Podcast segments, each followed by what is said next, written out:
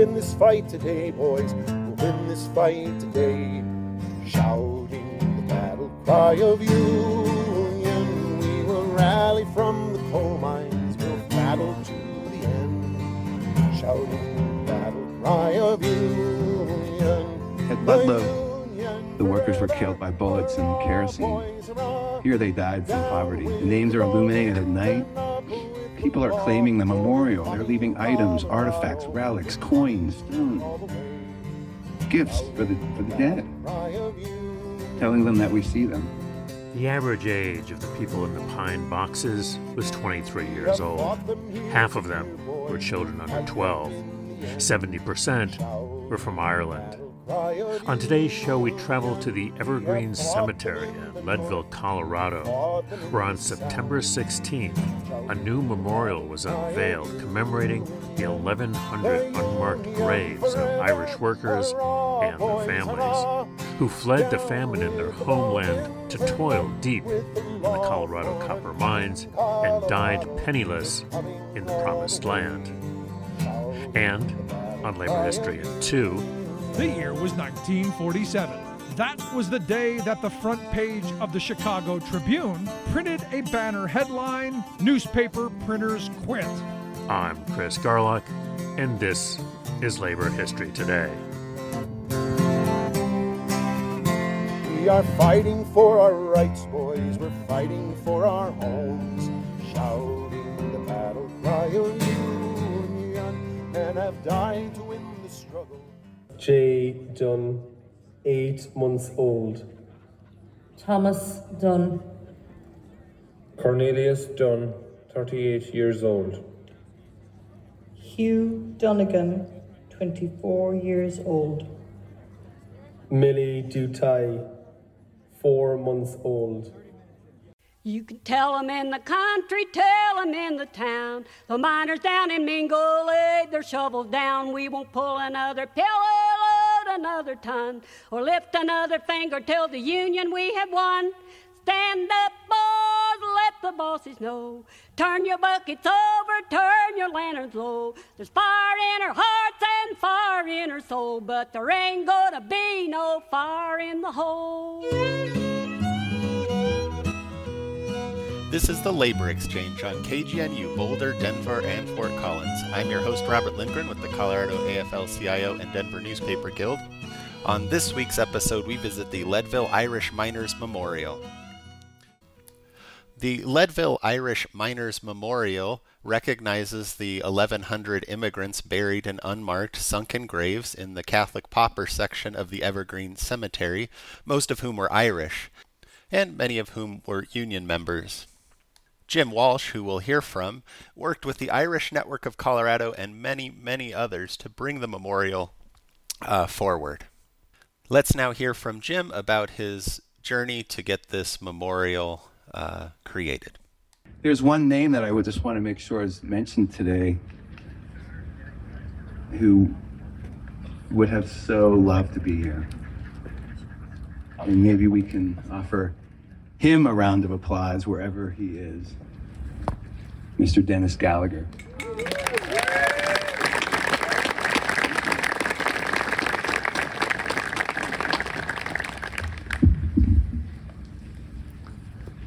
We built a bridge, a bridge to a higher consciousness,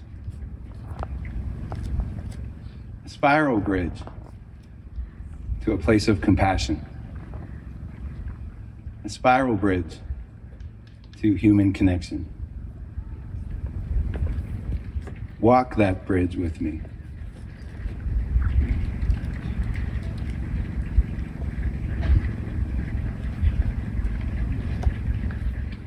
It's a walk of sorrow.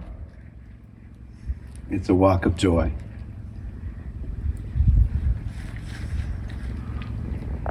It's a walk of hunger. It's a walk of neglect. It's a walk of grace.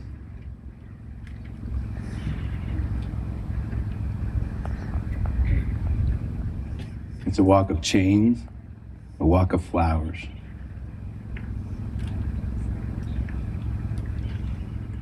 Let's walk this spiral walkway of life. The walk of children, the walk of potatoes, the walk of coffin ships,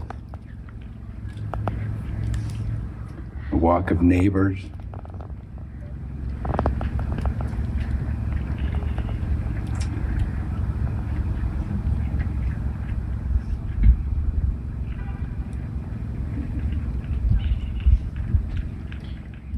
Make sure Hayden was with me here because this kid has grown up here, been here hundreds of times.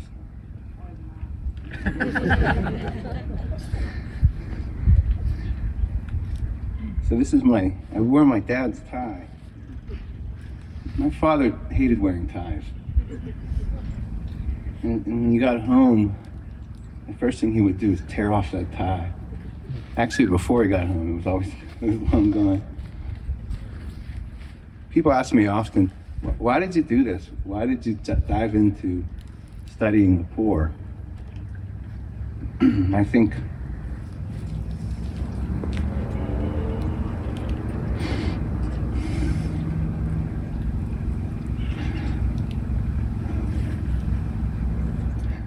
I think seeing him raise, feed a family of nine on 100% commission is what did it. And so my contribution today is a love letter to my father.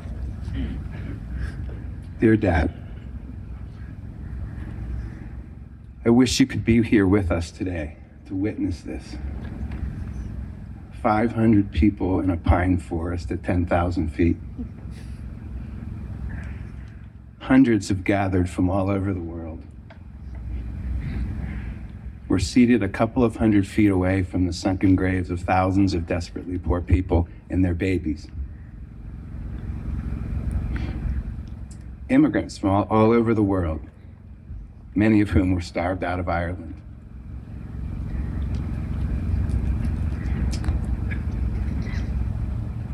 I promise I'll make it through this. Dad, you taught me to love the humble.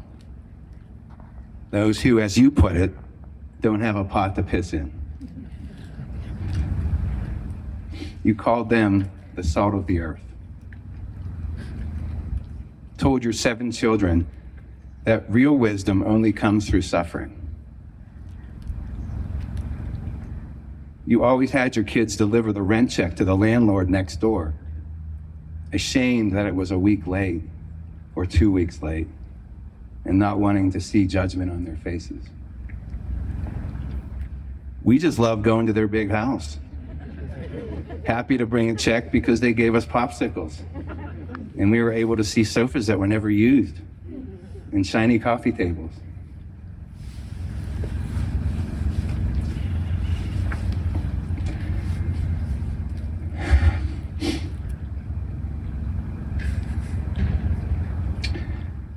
Dad, we did it. A lot of people helped. Good people, you will love them. Today, we celebrate the completion of a memorial that was just an idea when you died. You won't believe how this has grown and taken off. and now the research is on display at the Healy House. And it'll eventually be in Denver, into Ireland. And last night I got to give the ambassador of Ireland a tour of the research. She said we can restore dignity to people buried. I felt joy as we looked, we read Michael Mooney's speech during the 1880 strike together and focused on the line. They can pull the reins, but we can pull tighter.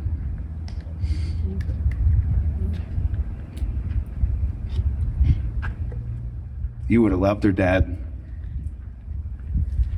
She recognizes dignity in working people. It seems like the whole world is watching us this weekend.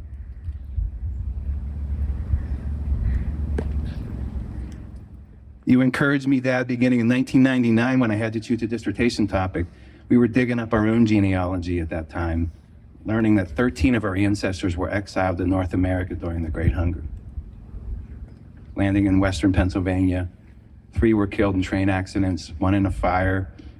They dug canals, they cleaned the homes of the wealthy, they scratched, they clawed, they self medicated.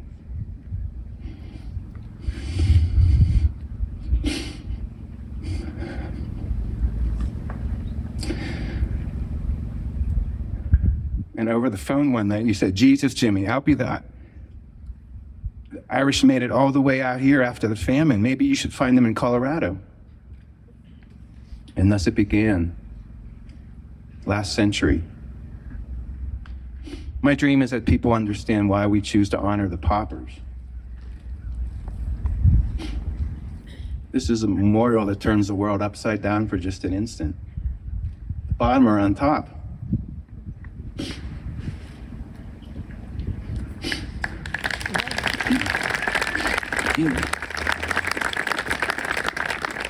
That we might see with new eyes the struggles of paupers today. My dream is that people understand why we chose to include not just the Irish name, but there's hundreds of non-Irish names on these walls. Because to be Irish means to, be, to include everyone. You asked, you once asked that, what would the world look like with the poor on top? Well, for God's sakes, you missed it, because we did it. You'd be amazed. The names are illuminated at night.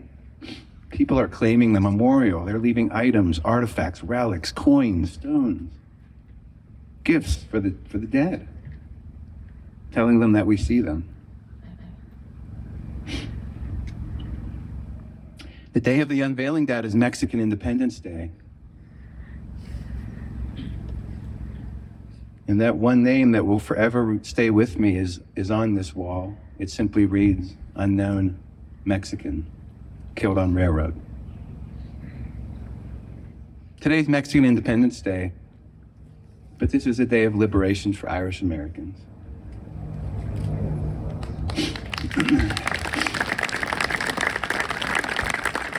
Buffeted by our economic comfort and status in our suburban homes,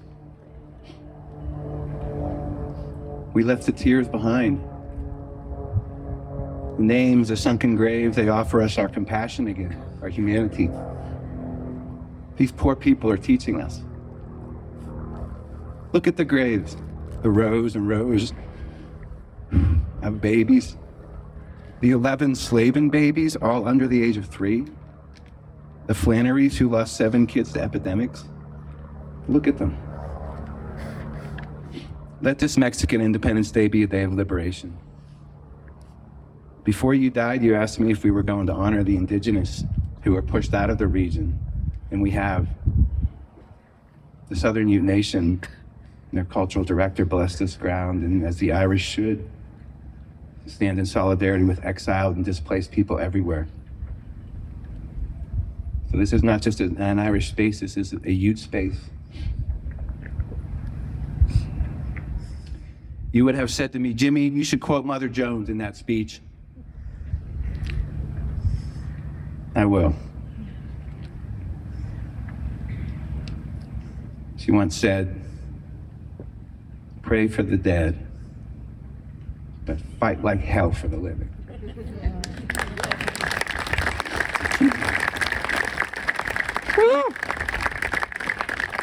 We've got to pray for the dead part down. So, how do we fight like hell for the living? For you, Dad, it would mean speaking up for migrants everywhere, particularly those who are undocumented.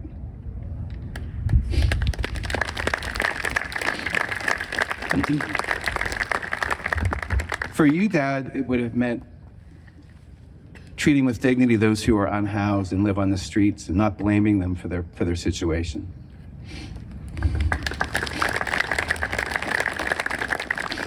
For you, that it meant workers who are exploited and not paid a living wage.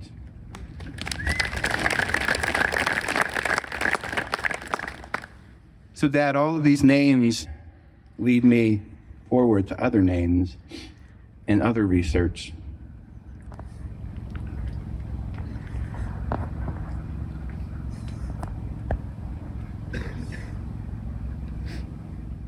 Joseline Quinteros, 14 died in the Arizona desert. Jose Ortiz Aguilon, Honduras, 51, died in the Arizona desert. Becky Moses, Nigeria, 26, died in the Mediterranean Sea en route to Europe. Maroon Edeba, 2, Iraq, froze to death in a refrigerated truck while trying to reach Greece from Turkey. The names don't end here, they go on, and our compassion grows, and our world grows. Today, Dad, we set this space free to be what it is, to challenge us, to nudge us. There's so many thanks I have to give. Kathleen Fitzsimmons is not just a friend, but a soul, soul, soul friend who brought me here because she knew I had to be here 20 years ago. She and Luke are family, the girls as well. All the students who did this hard work, where are you? Please raise your hand. These, these students.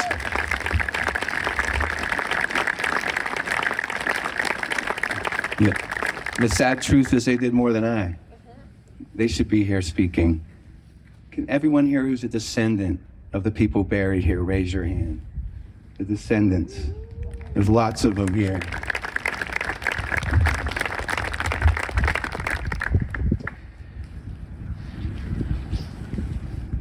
So this is now a sacred space.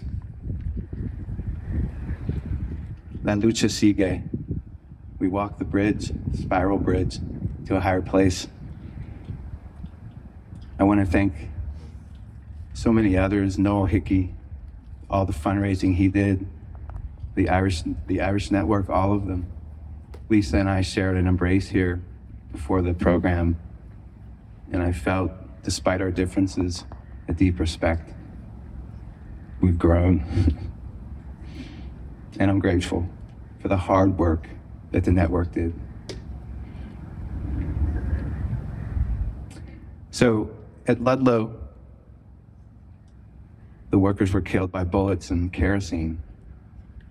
Here they died from poverty. But to the labor community, this is sacred. You see people standing around wearing Cloud City Miners Union shirts. There's a lot of the people here today from the labor community, a lot of representatives. Representative Sullivan, where are you? And Hamrick, please raise your hands. Yes. And Kate, another voice in this expanding community that's here to, to be represented and to give a, a short voice is, is the labor community, as it should be. The people that died here, they struggled to form unions. This is the breadbasket of the Colorado labor movement right here. I'm so deeply honored to be able to introduce to you the executive director of the Colorado AFL-CIO, a proud Irish American who found his name on the, on the wall. Dennis Dougherty. Please welcome.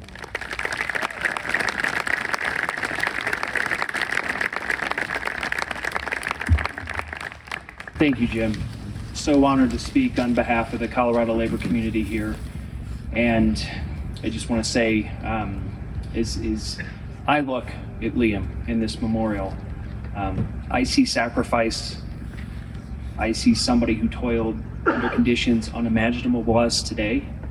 Um, I see somebody who is a union member, who is a union member. In the Cloud City Miner shirts that Jim mentioned, uh, this was actually the union here in Leadville. Cloud City Miners Union number 33, Teamsters. Um, this is the sh- where the shirt's from. Uh, but the Cloud City Union Miners was uh, the miners union here. And um, I just want to express my gratitude to, to Jim for, for giving this platform and say what I also see when, when I look at this memorial, and I think I can say on behalf of uh, the labor union brothers and sisters here, um, we see motivation to continue fighting and to continue on behalf of, of workers everything that we can do um, to, to move that ball forward and make sure that they have dignity and a better life. Thank you, Jim.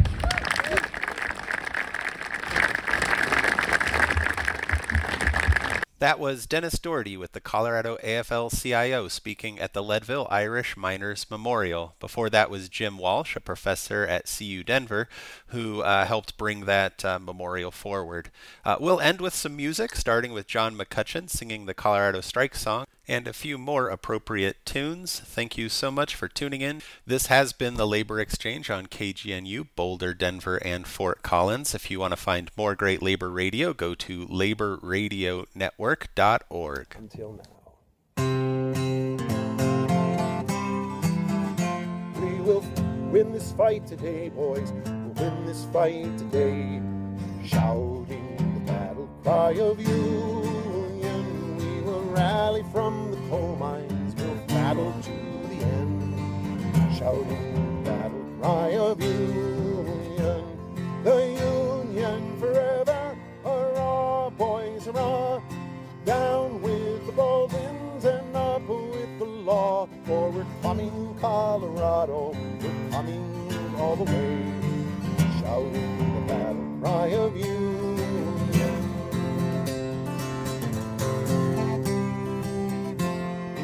Fought them here for years, boys. We'll fight them in the end. Shouting the battle cry of union. We have fought them in the north, fought them in the south. Shouting the battle cry of union. The union forever. Hurrah, boys, hurrah. Down with the Baldwins and up with the law. For we're coming, Colorado. All the way. Shouting the battle cry of.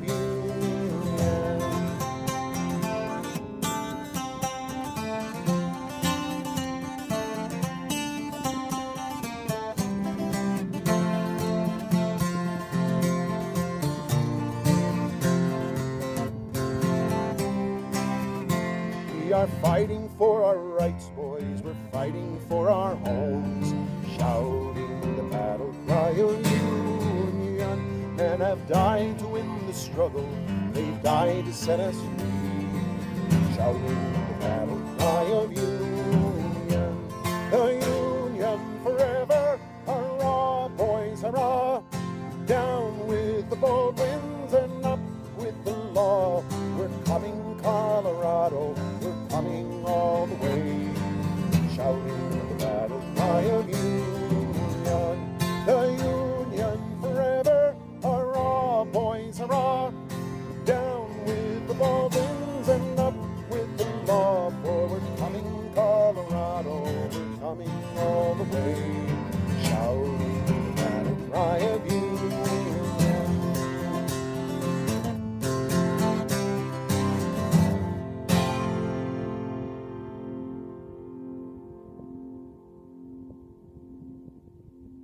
That was the Colorado Strike song by John McCutcheon. We're going to hear a little bit of the reading of the names at the Irish Miners Memorial in Leadville this weekend, followed by some traditional Irish music. J. Dunn, eight months old. Thomas Dunn, Cornelius Dunn, 38 years old. Hugh Donegan, 24 years old. Millie Dutai, four months old.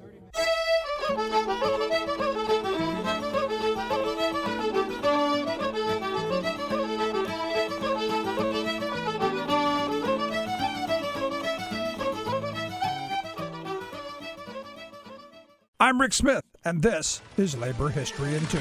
On this day in labor history, the year was 1947. That was the day that the front page of the Chicago Tribune printed a banner headline Newspaper Printers Quit. 1,600 members of the International Typographical Union Local 16 had gone out on strike against six Chicago newspapers. The key reason for the strike was wages. The union also wanted the publishers to agree to hire only union labor. The walkout was part of a wave of printer strikes in the United States and Canada. In all, union members from 43 newspapers from 27 cities went out on strike. Most newspapers were able to keep printing during the walkouts. But many had to reduce the number of editions or make changes in how the paper was produced. According to an article published by the Associated Press, some are using a photo engraving process to circumvent their composing rooms, while others continue to use the normal methods. The Chicago strike wore on for 22 months. The strike also became an important labor struggle after the passage of the Taft Hartley legislation. The legislation, approved by Congress earlier that year over President Harry Truman's veto, restricted the rights of labor unions, including outlawing the closed shop. Since the typographical unions were some of the oldest trade unions in the country, the strike became an important battleground over how Taft Hartley would be interpreted. The American Newspaper Publishers Association hoped that Taft Hartley could be a tool in smashing the strike. The courts sided with the publishers and demanded the union drop their demand for a closed shop. In the end, the union did win a $10 raise, a little more than two thirds the amount they asked for during the strike. For more information, go to laborhistoryin2.com, like us on Facebook, follow us on Twitter at laborhistoryin2.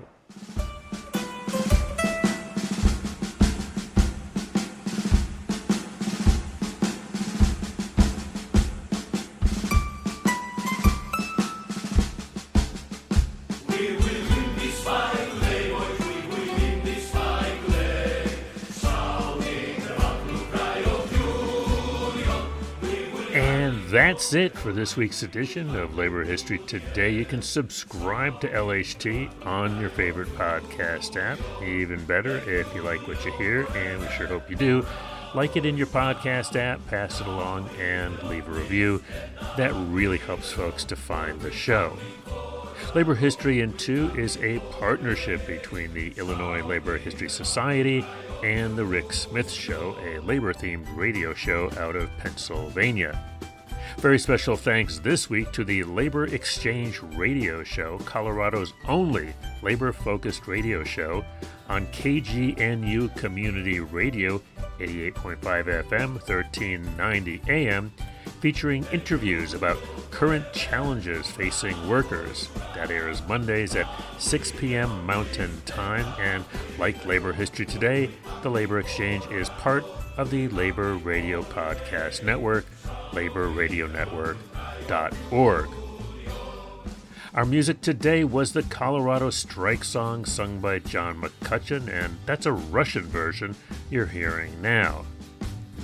Labor History Today is produced by the Labor Heritage Foundation and the Cal Kalmanovitz Initiative for Labor and the Working Poor at Georgetown University. You can keep up with all the latest labor arts news. Subscribe to the Labor Heritage Foundation's free weekly newsletter at laborheritage.org. The Labor History Today team includes Ben Blake, Patrick Dixon, Leon Fink, Sherry Linkon, Joe McCartin, Evan Papp, Jessica Pozak, and Alan Weirdak. For Labor History Today, this has been Chris Garlock. Thanks so much for listening. Keep making history, and see you next time.